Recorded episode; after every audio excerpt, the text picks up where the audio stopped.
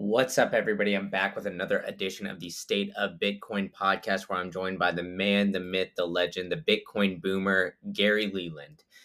Gary and I discuss uh, what he's looking forward to in Bitcoin, his Bitcoin journey, orange pilling people, a lot of great, great stuff.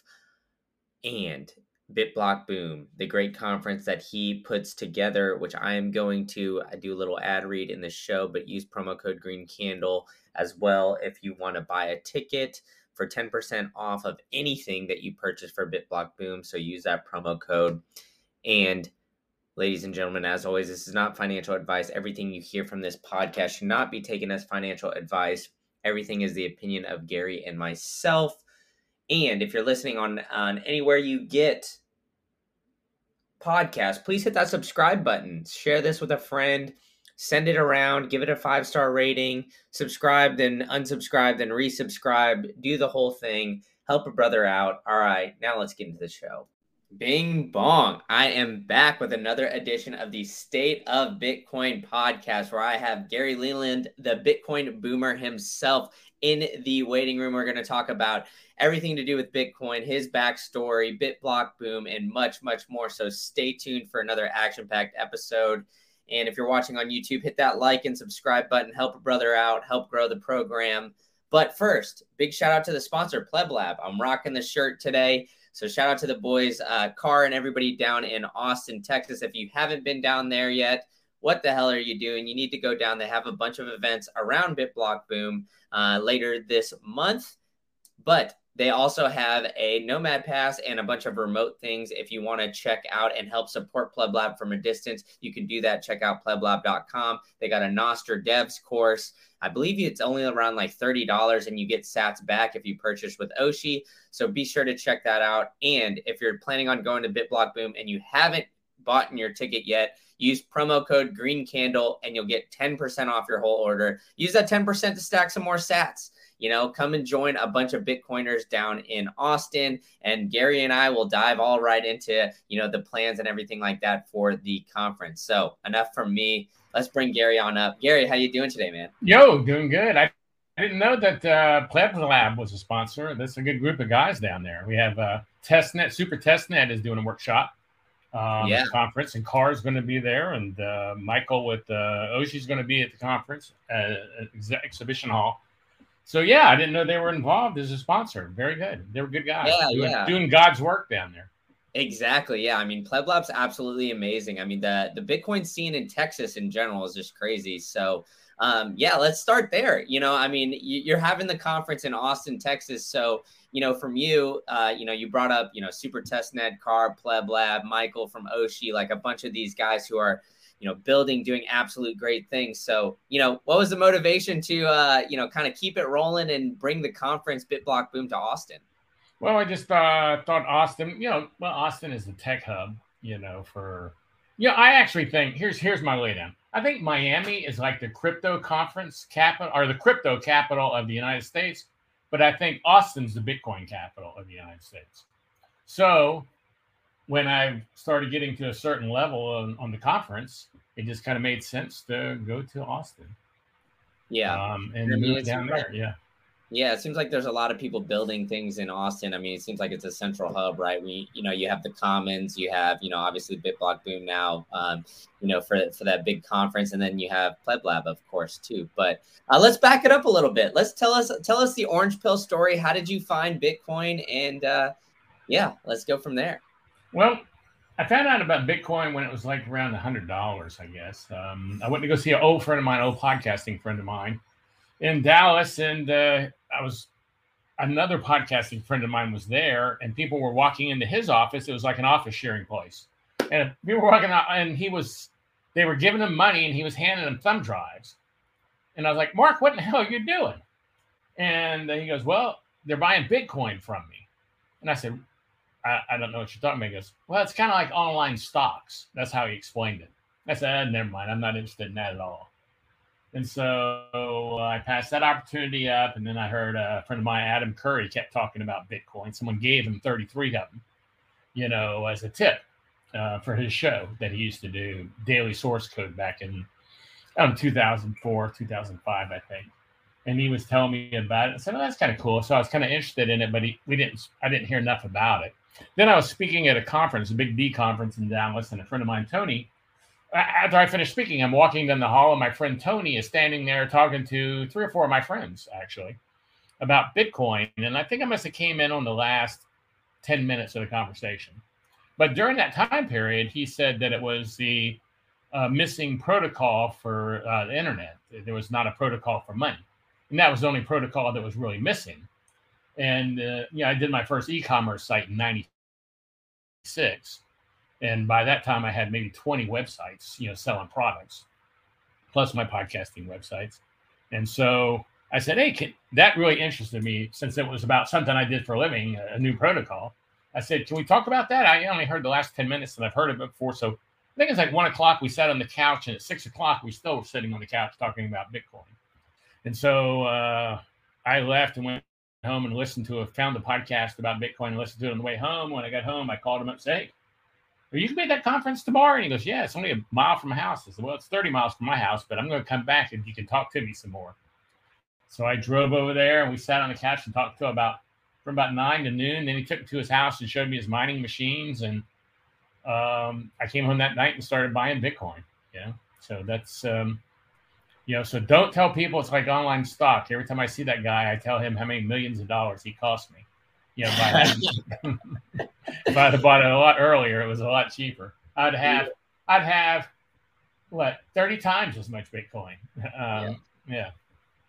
Man, that's awesome. Well, that's a great story. But uh, I mean, it, it is interesting, right? I mean, because you've kind of seemed, you know, you have like an e commerce background. So you've kind of always been, you know, maybe it's uh, towards the beginning of like these tech runs, you know, with, uh, you know, the dot com boom and everything like that. So, you know, let's, let's talk about that. You know, I mean, uh, for people, you know, I mean, I'm not going to, I'm not going to preface it, right? I mean, you're there's usually when it comes to tech, it's a lot of kids my age, maybe a little bit younger. But you know, you yourself, you're a Bitcoin boomer, self-proclaimed, and uh, you know, a lot of people when it when it comes to tech, and uh, you know, as they get older, they get a little bit more scared. So, you know, why didn't Bitcoin, I guess, really, I guess, scare you off in a sense when uh, you know it is kind of uh, you know cryptography, right? The shadowy supercoder kind of thing. Yeah, I didn't see it as that. Um, I, I, really never saw it as, as that. And even when uh, Ross's situation, I didn't see it as that. I mean, I, have never seen it as that. I've always seen it for what it is. It's uh, uh, freedom money, you know, is what it is. I, I think I grew up during, I was in high school during the Vietnam War, and all my friends were going to Vietnam. So I maybe grew up a little more uh, as a protester as a kid uh, long haired hippie freak that was against the war when I was in high school. So I saw it from that aspect as freedom money. I never saw it that way. And and you're right though. Most of my friends are so non-techy that it's amazing, you know. And it, the worst part of that, to be honest with you, coming from uh, speaking from which young people don't care about, but since you asked, I'm going to explain it. The worst part about that is when you go to a party you go to a party Saturday night and there's like 50 people there and you know them all and they're all like around your age and there's nobody you can really have a conversation with about anything you're interested in. They either want to talk about their grandkids, which are fine. I have grandkids, but that's not my life. You know, uh, I don't want to talk about every time I'm talking about something. That's not my own. Or they want to play with golf, talk about golf. I don't play golf; takes it too much time. So, but nobody, seriously, nobody out of the 50 people will know anything about tech you know they may know how to open their email and they may know how to get on facebook. So it's really kind of hard to like you know uh, enjoy yourself at, at parties. And my wife has to tell me do not tell these people about bitcoin when you get there because they don't care. I said well they always ask me. I don't know what to tell you. But i think that happens to everybody no matter how old you are. So that's not an old person thing. But yeah it's hard to hang out with your peers and have a conversation about something you're interested in if you're really into tech. Because it's like when i was in podcasting you know, I started my first podcast in like 2004. I was one of the first 50 podcasters on the planet. You know, I'm in the podcast Hall of Fame now. And uh, when I was, I was like mesmerized with it. I thought this, I said, this is great technology. This is going to change the world, which it did. It changed a lot. Uh, changed media as we know it today. Um, but anyone I told about it, they just, they couldn't see it at all.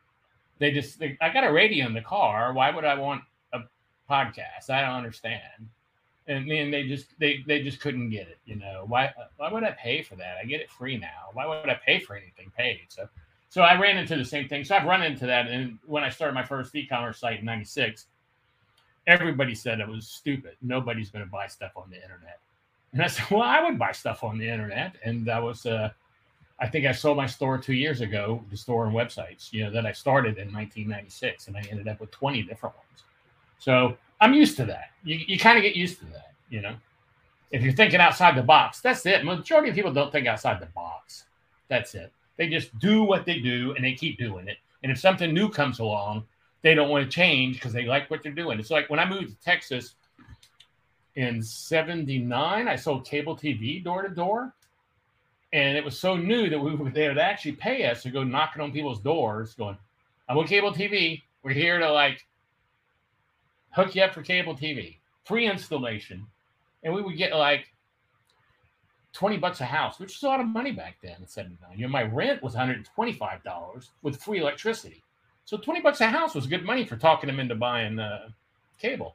So the biggest thing you had though, young people, even then, which I was a young person then, I was like 24 young people always wanted it, especially if they were in the service because they lived somewhere where they had cable. But an old person like myself, the answer would always be, I've always had three TV channels. So all I'm ever going to need is three TV channels because old people don't want to change. They're in a box and they don't want to get out of that box. And that's a shame. A long answer.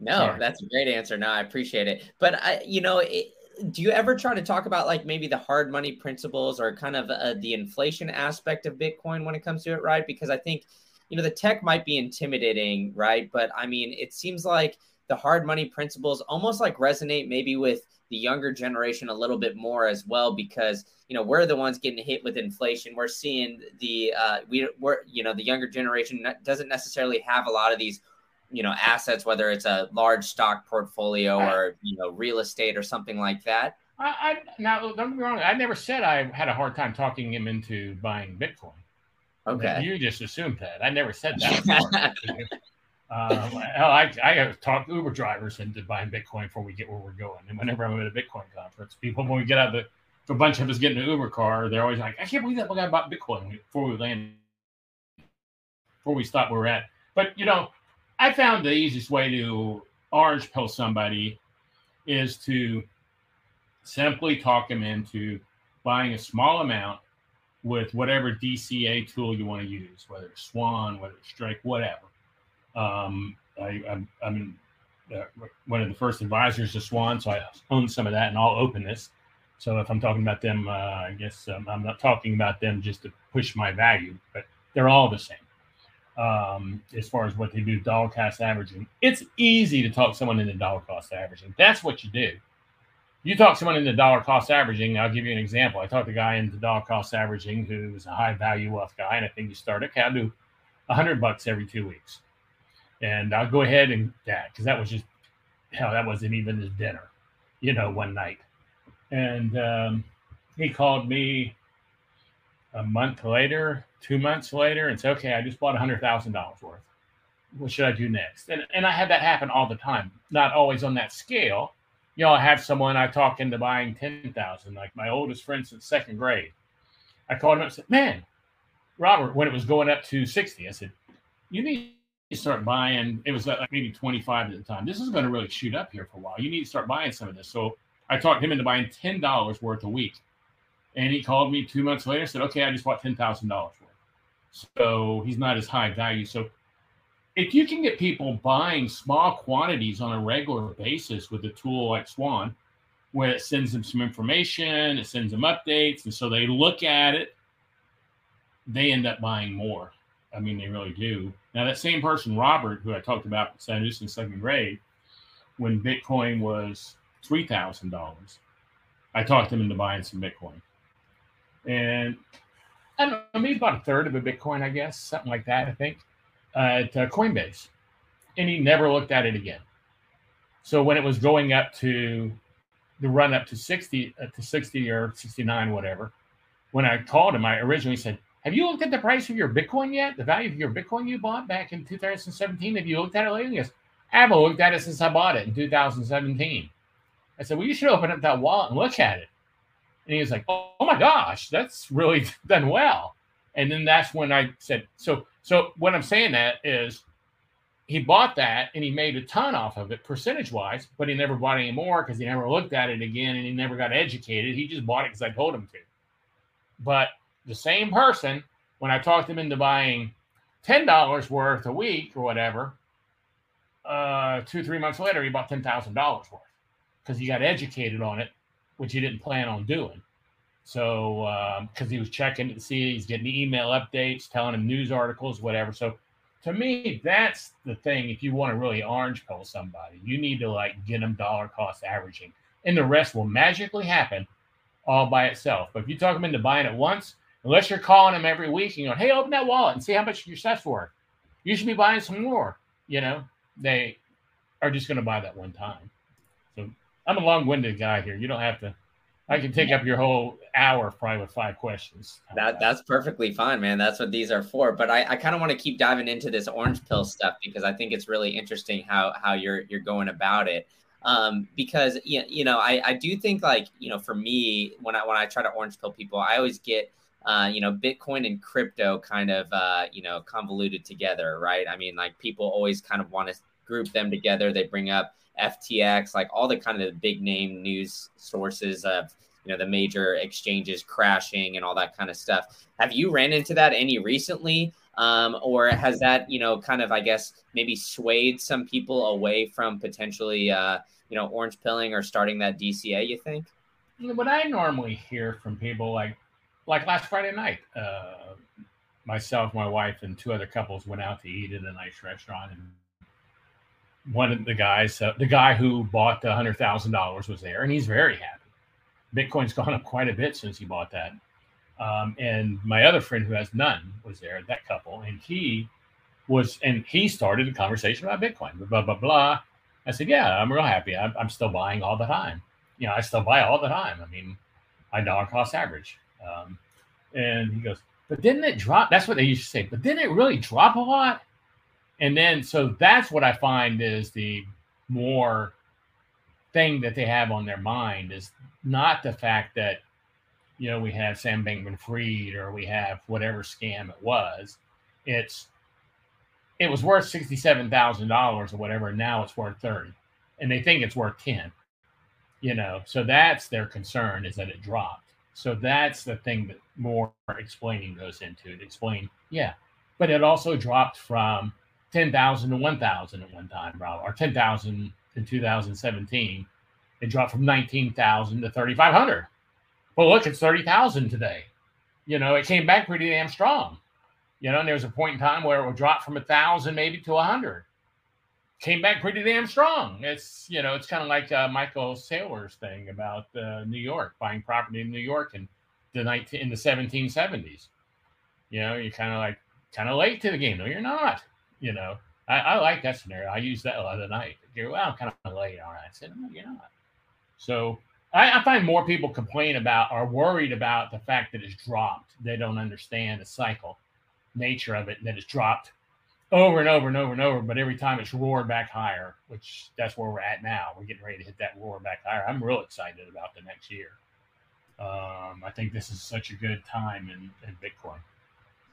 Yeah, so let's let's dive into that. So, you know, what gets you most bullish like going forward, right? I mean, we have a lot of uh, you know, it's it's been the, a long drawn out bear market it seems, right? But there's been a lot of building in the background, right? I mean, we, we mentioned Pleb Lab at the beginning of this. You know, a lot of these uh, you know, companies are kind of popping up that are Bitcoin only and kind of building great products. So, you know, is there something that has really stood out for you in this bear market um, that, you know, gets you most excited about uh, you know, this next potential bull run? I think lightning is going to be the deal. I think the use of lightning and what's happening with lightning is going to be a major thing. And now we see uh, Coinbase using lightning. I heard, um, I think I heard this morning uh, interview with uh, the pres- president or somebody high up with Uber talking about it.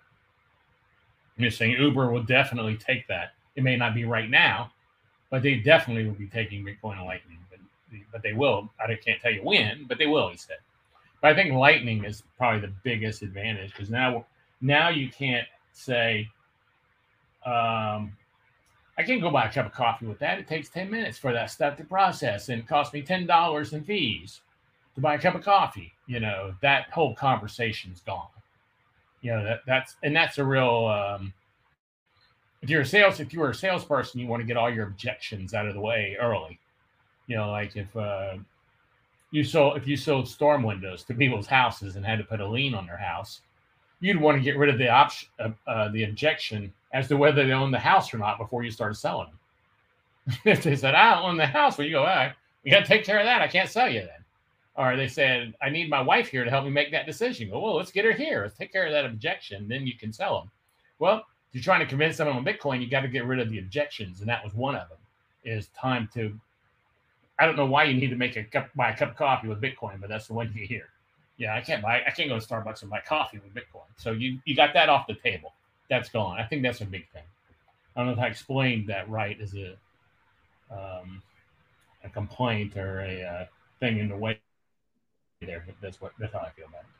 No, I mean, I think like I think you're you're nailing it on the head, right? I mean, I think like the the payments, and I think like not only you know Lightning uh, for payments and micro payments for coffee and and other things like that in the U.S., but also it seems like the remittance market is uh like um, ready for uh, you know some disruption, right? I mean, we've seen Strike roll out in hundreds of countries at this point, it seems, and it seems like they're not really stopping with that. So, you know, hopefully they continue and they're they're using the Lightning Network to kind of help, uh, you know, facilitate a lot of those payments. And I think that's going to continue over time. Um, so, uh, but but you know, when it comes to to Lightning, right? I mean, there, it does seem like there's a lot of development. It seems like you know some some people struggle with running Lightning nodes opposed to um, you know, I guess uh, opposed to like just Bitcoin Core nodes. So as far as like, you know, I guess the adoption of Lightning, what do you think is like the biggest roadblock going forward that, you know, maybe uh uh I guess will slow some of these major companies, right? I mean, you said you said it yourself, Uber's planning on doing it, but you know, they don't know when. So what what do you think is kind of slowing them down from accepting uh, potential Lightning payments? I guess the um, fact that the United States really hasn't come out with um, set of rules or telling us what Bitcoin is. You know, how they feel about Bitcoin. I mean, I don't know what the proper term would that be, but you know, uh, other countries do. You know, where the SEC just like doesn't answer questions even. Uh, is Ethereum a cur- uh, currency or is it a security? They won't answer it. All they'll say is Bitcoin's not a security. That's all I've ever heard them say. You know, they definitely said like things are securities, but there's they got an in between land. They won't answer the whole question. You know, so I, I think until there's a set in place, a set uh, determination by the U.S. government as to what's going to be treated, and I think a lot of people talk about ETFs coming about BlackRock. You know, they got seven trillion dollars. Uh, I would think with the value, that's like a small country with the value and the pull they have I would think they're going to move ahead of everybody else, even if they file for their ETF before them. I would think uh, BlackRock would probably still get theirs approved first. Now, um, is that good for Bitcoin? I don't know. It's good for Bitcoiners. I mean, you know, if you got Bitcoin, you're probably going to be real happy, but I don't know if it's good for Bitcoin long run. But when that happens, I would think that would take away that objection and any reasoning and doubt that we have. They're going to go, okay, the government's allowed them to have an ETF on this. They're moving forward. They're huge. They're not going to like change anything. So once it's done, they're not going to do anything to stop BlackRock from making money. Because BlackRock will probably just pay everybody they need to pay, you know, to make sure that never happens. So I, I think that could be the. I think this BlackRock ETF could do a lot of things. Yeah, I mean, it de- I definitely agree, right? I mean, if there's a lot of money, I mean, BlackRock owns like half the world. it seems like so. I mean, if yeah. they want if they want that to get approved, that's why I said they'll probably be the first one to get approved. And if anyone tries to like do anything against it, they'll just pay everybody they need to pay to keep it going. Because I mean, what's it to them when you got seven trillion dollars or whatever? I mean, you know, you can yeah. give everybody a million, it still doesn't touch your. It still doesn't make a dent in your first trillion exactly. Yeah, and I mean, it definitely seems like that. You know, BlackRock like is one of the major players, and they, you know, like like we've said already, they, they essentially rule the world. But you know, it is kind of interesting, right? You brought up like potential regulations of SEC, and now we're having a lot of you know presidential candidates kind of come out and and talk about Bitcoin, right? I mean, we've had you know, RFK Jr., we've had Vivek, uh, you know, we even had DeSantis kind of say that we could still do Bitcoin, so to speak. So, you know, what do you kind of take take uh, any weight in that, like politicians kind of coming around to that? Because it seemed like two years ago we had, you know, during the midterm, or I guess a year and a half ago, we had a, a bunch of politicians come out on Twitter Spaces and talk about, you know, Bitcoin when it came to, you know, Senate and some of these other races, but now we're having major political like uh, presidential candidates come out and make a lot of waves when it comes to talking about bitcoin. So um, you know do you hold any weight in that? Um, you know are you skeptical or are you kind of uh, you know almost like all in on some of these bitcoin candidates? Like how do you feel about it? Well it seems to me like uh, desantis i don't i don't feel like he really knows that much about what he's talking about. I, I feel like he's just reading some notes um, for some reason. That's just the feeling I get. Now, I think uh, Kennedy and uh, Ramaswamy, I think they do understand Bitcoin. Uh, Ramaswamy doesn't make it a big part of his thing as much as uh, Kennedy's making his. And actually, on the Kennedy front, we just, uh, this was a hard process to do. We just got the um, uh, contact to talk to who asked us to send them an invitation to have him at BitBlock Boom I gave them not only the invitation but all the answers to the questions they wanted to know about the size of it, where it was located, blah blah blah blah blah, and that went off um, today, you know, to them. So we're hoping we can make that work. It's kind of a short time window, but they knew it was a short time window when they asked me to send it to them. So, but it's not like they reached out to me. I, I worked real hard with my contacts to find out the right person, you know, to talk to. But they you know, they weren't interested. They just said uh, it's too late, or no, they wouldn't have said send this to me as quick as you can. So um, I like, yeah, I'm really, to me personally, Bitcoin is a big, big thing, and you're, um, I don't want to say I'm a one horse voter that I have one thing I'm voting on um, that concerns me, but if you really get down to it to me, the Democrats and the Republicans pretty much all do the same shit. They all just screw up everything. I mean, so um, if someone's going after that one thing that I am really, really interested in and makes a big difference to me, um, they have a chance to pick up my vote because, like I said, they're all, as far as I'm concerned, they're all gonna, they're all the same thing when you get down to it. They, I think there's only so much a president can do because of all the power out there uh, of the people with money that have special interests. So I think they're limited as what they can do. I don't think any one person can make that big a difference. But I think they could on Bitcoin, and that's a big thing to me, you know, to be concerned with. Yeah, and it's interesting though because I, you know, you bring up like any one person kind of trying to do something, right? And I and I want to kind of dive into a little bit of, of RFK, and it's it's extremely awesome that you you know he might be at BitBlock Boom. So yeah, keep us updated on that. But you know, he brought up potentially backing the dollar with Bitcoin and other hard assets like gold and real estate and other things like that. So you know, I saw me, that. That was a kind of a uh, exciting thing to say. That seems to me a hard thing to say. But and he was going to do that slowly too. I think he was going to start with uh, maybe ten percent or something of the U.S. bonds or something. You know, so it wasn't like overnight. So if you're starting out that slowly, I don't even know if you could get that done in four years. Yeah, I don't. I that that was what I was going to ask. Is like, what do you think like about that? Like even being potentially done? Because yeah, I mean, it seems like it's going to be a long-winded process and two, it seems like you know he he is on the Democratic Party, and the Democratic Party so far has been very anti-Bitcoin. It seems yeah. so. It seems like you know if he gets into office, he's going to have a lot of roadblocks. Not only you know just because a president can't really do too much in four years, but he might even have some own roadblocks from his own party.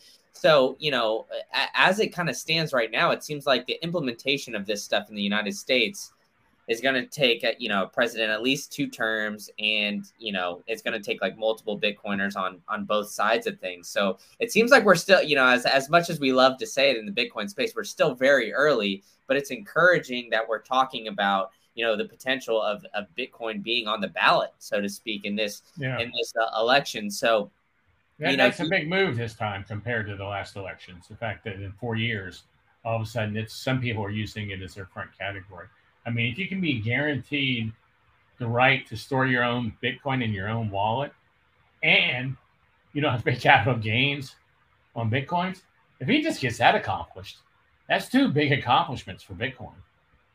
Oh yeah, that's huge. But yeah, I mean, I, I, don't know. I'm less optimistic about the capital gains because it seems like you know at this point the government wants to get their money wherever they can, yeah. and I think that's uh, as long as they they have the KYC kind of requirements, everybody who's buying bought on an exchange will, you know, unfortunately, kind of have to go about that. Um, I think they're more worried. I think they're more likely.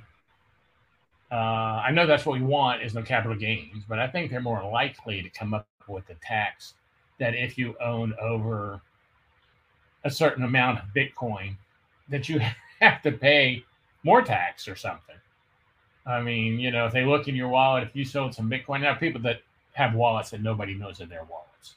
You know, there could be a wallet sitting there with a thousand Bitcoins in it and no one knows who it is. But if you're like me and you told people to send you Bitcoin, they pay for Bitcoin on Bitblock Boom, they pay for Bitcoin.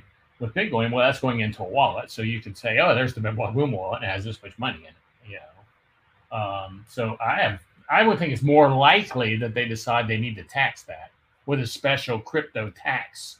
Yeah, they probably would tax them all, not just Bitcoin. But I would think that would be more likely than um, them dropping capital gains. Yeah, that's kind of interesting. I don't have they they've never done anything like that though before, right? Like if you own a certain amount of uh, I don't know, gold or silver or something well, along those lines, right? I mean, no, they just took your gold. Uh, yeah, so they didn't do that. Um, but they now have then, right? That's hundred percent tax, right? Yeah, that's better than taking all our Bitcoin, I guess. yeah. Um, um, but uh, um, you know, but in San Francisco, and they're starting to in Chicago, I think.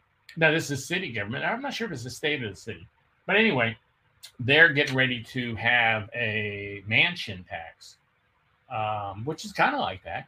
And anytime you sell a house that's over a million dollars, which I definitely wouldn't consider a million dollar house a mansion, especially not in San Francisco. Um, but anytime you sell a house over a million dollars, like when you sell a house right now, you know, you pay 6% to the realtor.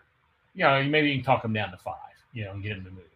Well, now you'll pay the 5%, 6% to the realtor on that million dollar house, and you'll pay 3% uh, mansion tax. That's almost the same thing, isn't it? As what I'm talking about? Yeah, that is that is in a sense, and that that yeah, I agree with you 100. percent I've seen some of these homes in San Francisco that are priced for a million dollars, and they're like single uh, single story, like no yard. Yeah, no yard, three yeah. bedroom. It's nothing compared to Texas. That's why I mean I grew up in Austin, so I mean you know now maybe a million dollars in Austin isn't as far as it was when I was growing up, but I mean still like those houses you know that are million plus in Austin are very usually yeah. pretty nice homes. So my house is is under a million dollars, and I have five bedrooms, six and a half baths, swimming pool, two story, three car garage, pool, and um, yeah, it's way under a million dollars. Yeah, you know, so yeah, yeah, and I have a yard. I mean, you know, so yeah, I, I I'm just saying, I wouldn't. I would have more of a million of a mansion than those people in San Francisco, and I wouldn't have to pay that tax even if they had it here. Yeah, so I think that's a that's a, a fiat tax. That's a pretty fiat kind of tax to do. But that's if they can do that, is all I'm saying. If they can do that, I mean, and if that's con- if that's constitutional to do, I'm sure it'd be constitutional to charge everybody on their uh, Bitcoin. They go, oh, that came out of a wallet that has a thousand Bitcoin in it. Well, your cat, you don't pay 20% capital gains, you pay 50%. You know, I'm just making up numbers. Yeah, no, I gotcha. I get, I get your point though, but um, you know, you you kind of brought up like you know the fiat kind of mindset and like the taxing of all that kind of stuff. So I, I'm I'm curious, you know, how since you've gotten into Bitcoin and kind of like gone down the rabbit hole, learned all the all these you know various things about you know the hard money principles and kind of like the inflation, all that kind of stuff. Uh, that Bitcoiners know and love to, to spout and talk to people. How do you think that this has changed your mindset um, when it comes to you know things like a home or you know a new car or even like some of the you know like keeping up with the Joneses kind of aspects of you know kind of I guess American culture right now. Well, I think that you know what the thing about Bitcoin is once you really go down the rabbit hole, you know things and understand things that you never knew before. Like I didn't even know the word fiat before I got into Bitcoin. I mean, as hard as that is to believe, I didn't even know that word. Um, so once you go down the rabbit hole, I think I think it happens to everybody. They start thinking differently on spending their money. I don't know. Maybe Michael Saylor does it, you know, um, because he has enough money that he can still buy 150 million dollars worth of Bitcoin and still live like he wants. But I think the average person, it's like um, my car that I drive. You know, um, when uh, we had a big business deal go through maybe four years ago, kind of a windfall, and uh, my wife wanted to buy a new Lexus, and so we bought a new Lexus for her. And I said, "No, I think I just sell your sell my car and keep your old Mercedes, and drive that around because it was kind of a sports car." And uh, instead of buying a new car, and then I bought Bitcoin, you know, um, for actually about the same amount of Bitcoin, maybe a little bit less dollar value than she bought for her car. And so now every time we go somewhere in a car and she says how much she loves it, I go, Yeah, you paid like two hundred fifty thousand dollars for this car. You know, and she goes, and she's sick of hearing it now because my Bitcoin went up, you know, and her car has gone down, you know. So uh, my driving no car. So, but I think everybody wants to save money to not spend it foolishly. I think Bitcoin teaches you that fish your money away. I think I feel that we're all taught because of the way the money system is set up in the United States with inflation, we're taught to spend our money, that it's good to spend our money and not save our money. You know, I, have even had people tell me, I said, man, this inflation's out of control. And they go, yeah, but little inflation is good for us. It's good for the company. Go, well, why? And what's good about it? I go, there wasn't any inflation for hundreds of years. And they've been telling us 2% is what they want. And that's good for us. What's good about it? What, what, what can you tell me what makes it better for society for us to lose 2% of our value of what we've worked and saved every year? So if you save that money for 10 years, man, you've lost some money at 2% per year. And they never can, know. But people think that in their mind that inflation is not a bad deal. Either that or they think they don't think about it like they will under hyperinflation. You know, when they go, I got to spend this paycheck today because it'll be worth less tomorrow. But they still think there's a lot of people think, ah, I need to spend this on something instead of saying I need to put it in the bank. You know, because it'll be worthless. I think subconsciously they think that. So I need to just go ahead and spend it. But when we hit hyperinflation, they'll really start thinking it. Oh my gosh! Speaking of hyperinflation, I know we're not there yet, but is stuff expensive now, or is that just an old person thing? No, oh it's extremely expensive. Oh my gosh! I went. Yeah, I ordered. Uh, just in a year, stuff is expensive.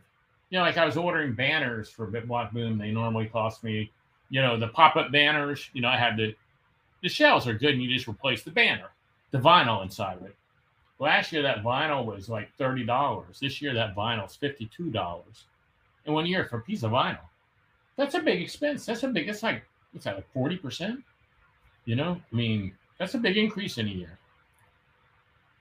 Oh, that's a giant increase, and I and I don't even think it's just like you know that, right? I mean, I think like you know people have almost become accustomed to the inflated prices of things, right? I mean, when it first started to happen, right? I mean, the eggs were kind of making a joke around all all around Twitter and gas, right? I mean, but you know, I'm still driving around here in, in Tampa, Florida, and gas is still 350 plus. Like it's not four dollars, but it's still in between 50 and four dollars, and it hasn't come back down. And I don't foresee it coming back down anytime soon. So I think, you know, like I said, like people are just kind of being accustomed to these these higher prices now, where wages aren't really going up.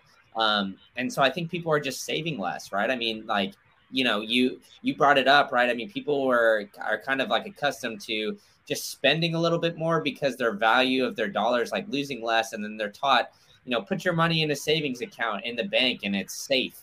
But you know, we've seen banks blow up. We've seen, um, you know, a lot of. Uh, uh, or and then we've seen like the inability to basically save, right? I mean, personal savings has gone down and credit card usage has gone you know way up right? And we still haven't even had student loans open up. We still have had you know the fed continuing to tighten and uh, you know uh, but you know the job numbers are okay allegedly. I mean i don't know how that that's kind of happening. So um, you know with all this kind of you know hubbub around everything like uh, did, does that worry you kind of going into the next you know having maybe potential bull market? Because Bitcoin's been around for, you know, what, since like late 2008 uh, ish time. So, I mean, since that time, it's basically every cycle has been, you know, when the economy is fairly healthy. And now it's it's going to be, you know, the next halving is going to occur potentially in the midst of, of a recession. So, does well, that worry you at all? That doesn't worry me that much. I mean, maybe it should because we haven't experienced it before. But um, I really don't consider that an issue. I think Bitcoin is just going to keep doing its deal. And I think more people will start moving to Bitcoin because of that. I, I think, or I feel Bitcoin has nowhere to go but up. Too much has been built on it. You know, all these ETFs possible is just the latest thing. I mean, it shows we're winning. And we'll continue winning and we'll keep winning and we'll keep winning. And, and, um, people won't be able to get enough of it. There will be a point where we will see it go crazy, and people will be going the opposite of, uh, you know, your stuff going down so fast that you want to spend it, to be going, it's going up so fast you want to buy it. That'll happen someday. Um, as to when, I don't know, but yeah, I'm not worried about the um, the next couple of years. Even though we are going to have inflation, we are going to see recessions, and we're going to see things in Bitcoin world that's never happened. I think it's. It, I'm not concerned. All right, I like that answer. Yeah, because I mean, for me too, I, I, I kind of think that you know once the Fed starts to pivot and maybe go change directions, like people are going to be flocking to things like Bitcoin. So yeah, I mean, I agree with you 100. percent I think it's going to be all right. But um, I want to dive into BitBlock Boom a little bit. So sure. Um, you know, what's let, let's start on a broad level. Like, what's your uh, overall goal with the conference, and uh, why do you think it, it's set apart from every other conference? Well, we're probably. I, I would say we are. We're probably the strictest Bitcoin conference as far as being a Bitcoin maximalist conference. We're probably stricter than anyone else. I know there are other people, and there are other Bitcoin conferences. I'm not saying we're the only Bitcoin conference, um, but I think you have different levels of Bitcoin conferences. I put it one end, maybe I just call it Bitcoin Miami because it's always in Miami. I guess I gotta call it Bitcoin Nashville now. I'd put that at one end I mean, I think they're, I think I've actually heard them say their only guidance for being at their conference as a vendor or sponsor is you have to do something with Bitcoin. I mean, they, they may have changed their policy and I may have understood it incorrectly. I'm not knocking them. I'm just saying I think that's their rules. If you do something with Bitcoin, you're welcome to come because you're a Bitcoin company. You may also do something with Hex and you may also do something with Ethereum and, you know, something with Litecoin but you do have Bitcoin, so you qualify. Where mine is pretty much the complete, I would put mine at the opposite extreme. And I'm sure, I think Riga is the same as mine. They have the same beliefs as I do. I'm not saying I'm the only one in the world, but I think I'm one of the strictest in the US. And mine, if you can't do anything with Bitcoin, you know, or you'll be asked to leave. I've given money back to people. I gave someone $10,000 back last year, sponsor, because you know, I didn't think they were Bitcoin enough. I had somebody contacted me last week wanting to speak. They said they would take the silver spot or the gold sponsorship for seventeen thousand dollars if they got a speaking slot. All they needed was ten minutes. I was going, ah, that's a nice uh, offer there, ten thousand dollars. Let me see uh, what's going on. I looked at their speaking session in Miami, and I was going, oh my god, these this guy just speak at my conference. You know, um, you know, too much talk about NFTs and his crew and how his stock was doing better than Bitcoin. I mean, introduced basically his whole crew up there. So I think I think ours is.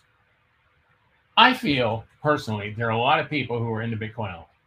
Okay, And if you're into Bitcoin only, if you're like me, I designed a conference that I wanted to go to. That's all I did. I didn't know if anyone had one. Didn't care if anyone had one. I did what I wanted to to. And if you're like me and you're just into Bitcoin, you do not want to hear another person when you say, I'm only into Bitcoin, and they go, They're not even into Ethereum. Like that's some strange surprise. If I hear that again, I think I'm going to like blow up, you know. Um, so I don't go to crypto events ever because of that you know the reactions I get and the bullshit I get here from people trying to convince me to buy pirate coin. Or I was in the elevator with a guy one time from Pirate Coin when that first came out. Oh my god, that was the elevator ride from hell. So there are a lot of people like that though who feel just like I do. I mean, I knew that it was terrible when I, and most of them they all are, and I don't want to hear about it. And a lot of people don't want to hear about it. You know, if you're that guy in North Dakota, let's face it, North Dakota doesn't have a lot of people. I would say you're from Alaska, North Alaska. You don't have any friends you know that even have Bitcoin. You could be the only person in the town that has any Bitcoin. And if you got into it early and you're a whale, you definitely don't know anyone at your level that knows as much about Bitcoin as you do. So you want to go to an event with like minded people. And that's what I tried to create is people who are like-minded Bitcoin people. I'm not saying I have that much Bitcoin, but I'm saying I have that belief in Bitcoin that I don't want to hear about anything else. I don't care about anything else.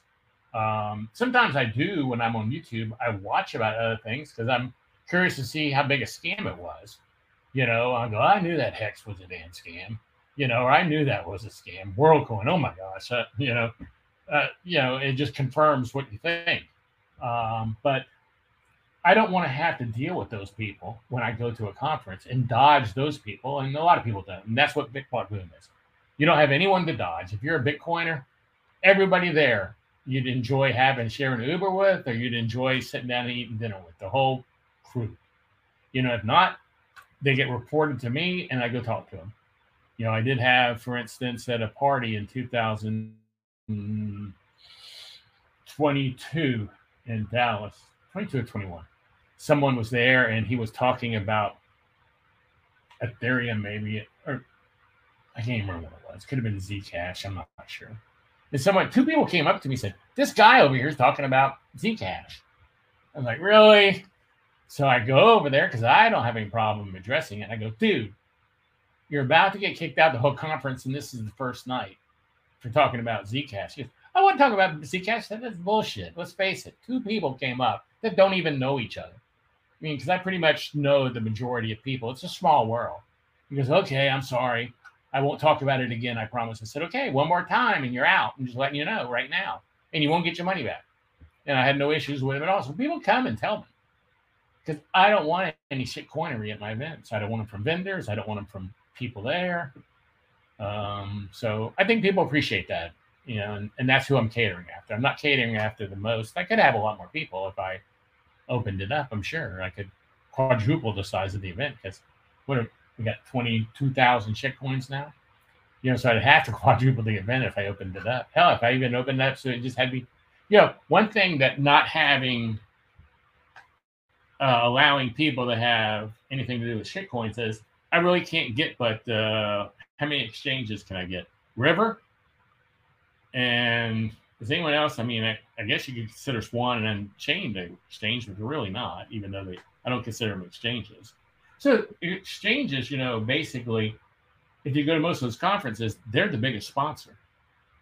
You know, the top guy that paid $50,000, $100,000 to be an exchange, because they make it both ways, coming and going. Whether you lose or win, they're making money, and uh, I can't get any of those. You know, so I'm hampered to a degree, but it's okay. Yeah, but no, I mean, I, I definitely resonate with that. But I mean, yeah, I, I, I agree too. Like sometimes I have to peek in on the the shit coins to see what's going on, right? I mean, I don't know if you saw the video going around Twitter yesterday, but it seems like there's a going to be a documentary that's coming out on Netflix of, of Richard Heart, I think, like the creator of or whatever. And he, and he like brings up basically like, hey, if you listen to people like me, you're gonna get scammed. Like in this documentary, and it's the same day that the SEC is suing this guy coincidental timing to say the very least, right? I mean, you know, I, I guess it was just like kind of a matter of time for all these things to happen. But I used you know, to watch him before Hex came out, um, and uh, my wife and I would watch him and just laugh because he's so fucking crazy. I mean, he'd be a big fat guy wearing a real tight t-shirt all the time and saying how smart he was and how everybody else was an idiot compared to him. And he was always the smartest guy in the room. And if you didn't agree with him, you just were a dumb, dumbass idiot. I mean, yeah. he is really, if you sit down and watch him talk and uh, sit back with the right frame of mind, it really is a funny show to watch. It really now he's even really done it up even more with his outfits he wears and stuff. I mean, you know, um, I haven't seen a show with him lately, but I saw pictures of him walking around in his outfits, his Gucci outfits, and on Twitter, his Prada outfits. I mean, that's just got to be a hoot if he's wearing those outfits when he's doing his show now with his uh, attitude, how funny that is, and with those outfits, it'd be like watching Bozo the Clown. I mean, you know. Yeah, no, I mean the guy is just like it's a giant clown show. I don't understand like what what he's doing. But uh, back to BitBlock Boom, you do have an outstanding list of speakers, right? I mean, you already kind of mentioned potentially RFK, but you've got you know Max uh, Max Keiser, Stacy, Parker Lewis, Preston Pysh, Tone Vays, Guy Swan. I mean, a, the list goes on and on and on. Um, so you know, with all this, you know, you you, you said you you kind of keep it limited, right? Because you want to keep it as a Bitcoin Maxi conference um, which is great. And I I went last year and I really enjoyed it. So you know, what is kind of I guess the um, I guess when you're talking to a lot of these speakers, a lot of these big name people that come in and and you know discuss and have talks and you know are kind of interacting with all the other Bitcoiners, like you know what is I guess the general vibe that they give you following that conference compared to you know maybe uh, the the Bitcoin Miami's or some of the other bigger ones where you know they have the the fifty thousand people where this one just has a few thousand. Um, I don't know. I've never been asked that question before. I have to think. I always hear positive things, that's for sure. Uh, and they always want to come back for the Spark and speak again. So as far as the speaker goes, speakers go, they like that it's a smaller conference. You know, it's not ten thousand or thirty thousand people. Uh, I think everybody likes the fact that it's not a, a bigger conference. You know, I know that I know for a fact that attendees like it uh, being a bigger conference because you know if someone comes to a bigger conference, usually they're shuffled in the back room from the back room behind stage and they come on stage talking and then they leave out the back room and you might not ever have a chance to talk to them and maybe you were hoping to meet them.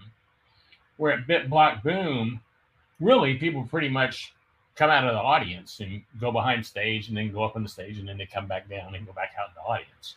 You know, so you, like one time a story, someone time I can't remember who told me that said they were at a bar at our one of our parties because we throw a lot of parties, and they looked over by the bar, and there was standing um, Pierre Rochard, Saifedean Ammous, and someone else. I can't remember who the person was. So they went and just hung by him, you know, for a few minutes because they were kind of intimidated to say hi because they were kind of like they idolized them, I guess would be the word. But then when they finally worked up the nerve to say hi, they found out, oh, they were great guys. And they spent like half an hour standing at the bar talking to these guys who were, you know, he really idolized. And that happens a lot.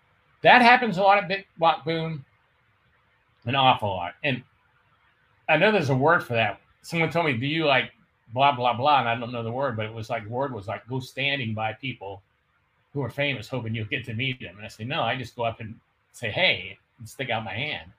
So there's a word for that. But people like that fact that people are there uh, in the audience. They they like that an awful lot, and uh, and then the speakers do. You know, they aren't like, oh, I don't want to talk to you. You don't have enough Bitcoin. I mean, you know, but people are scared that they are like not worthy, kind of like to go from Wayne's World. You know, um, this isn't Alice Cooper up there. This is a guy who's a fellow Bitcoiner.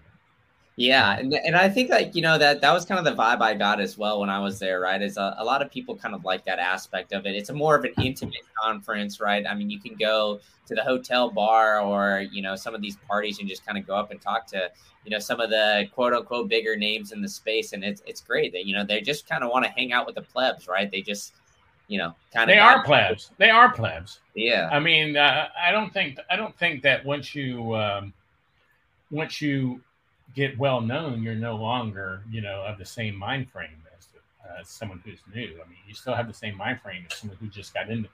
Know, maybe you have a lot of knowledge, but someone who's like, I understand and I want to like follow the Bitcoin path. I want to be on the right path. You're on the same path. You're all on the same path. You're all, I don't want to say we're all brothers in the same thing, but we all are going towards the same place. You know, this, the, the main difference between Bitcoiners and shitcoiners is really a simple thing. It really is. Uh, while both of them don't have any problem making money, and there's nothing wrong with making money. Uh, I'm as capitalist as you get, and I'm more than happy to admit it. I like capitalism, but shitcoiners just are worried about capitalism and making their money. Where Bitcoiners, the majority, I mean, there may be some who don't want to make any money, um, but the majority want to make money too. But they realize that they're involved in something that can change the world. Where shitcoiners don't care if the world changes or not, as long as they're making their money.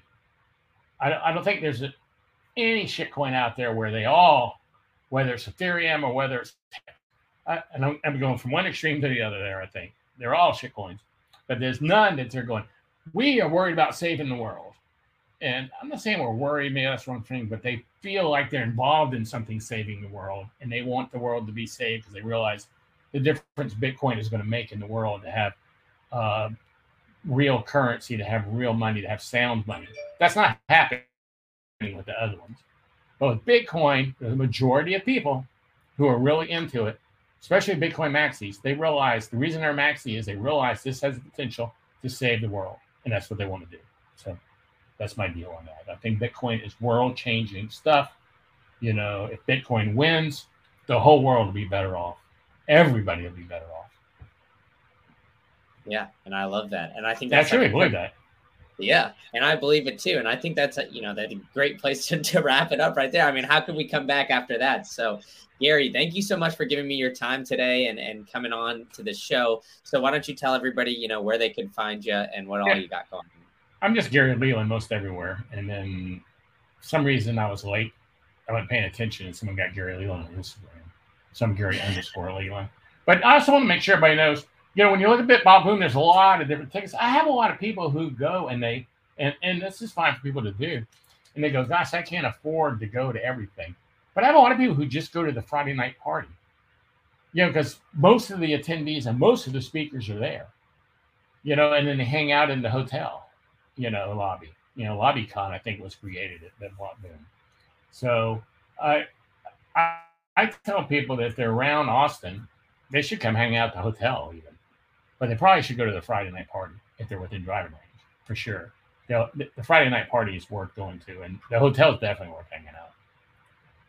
Yeah, for sure. The networking in there and yeah, LobbyCon is, is great. I mean, I attended the conference last year as well, but I think like that's that's I mean the speakers are are obviously all great and the talks are outstanding. So we definitely attend those. But you know, the interactions that you get just kind of hanging out in the lobby, that's that's what I always uh, love or why I always love going to these conferences. So uh, I look forward to, to BitBlockBoom and uh, Gary, thanks for all you, you do and uh, thanks for coming on, man. Oh, thanks for having me on. It was nice to meet you in person. All right. Well, we are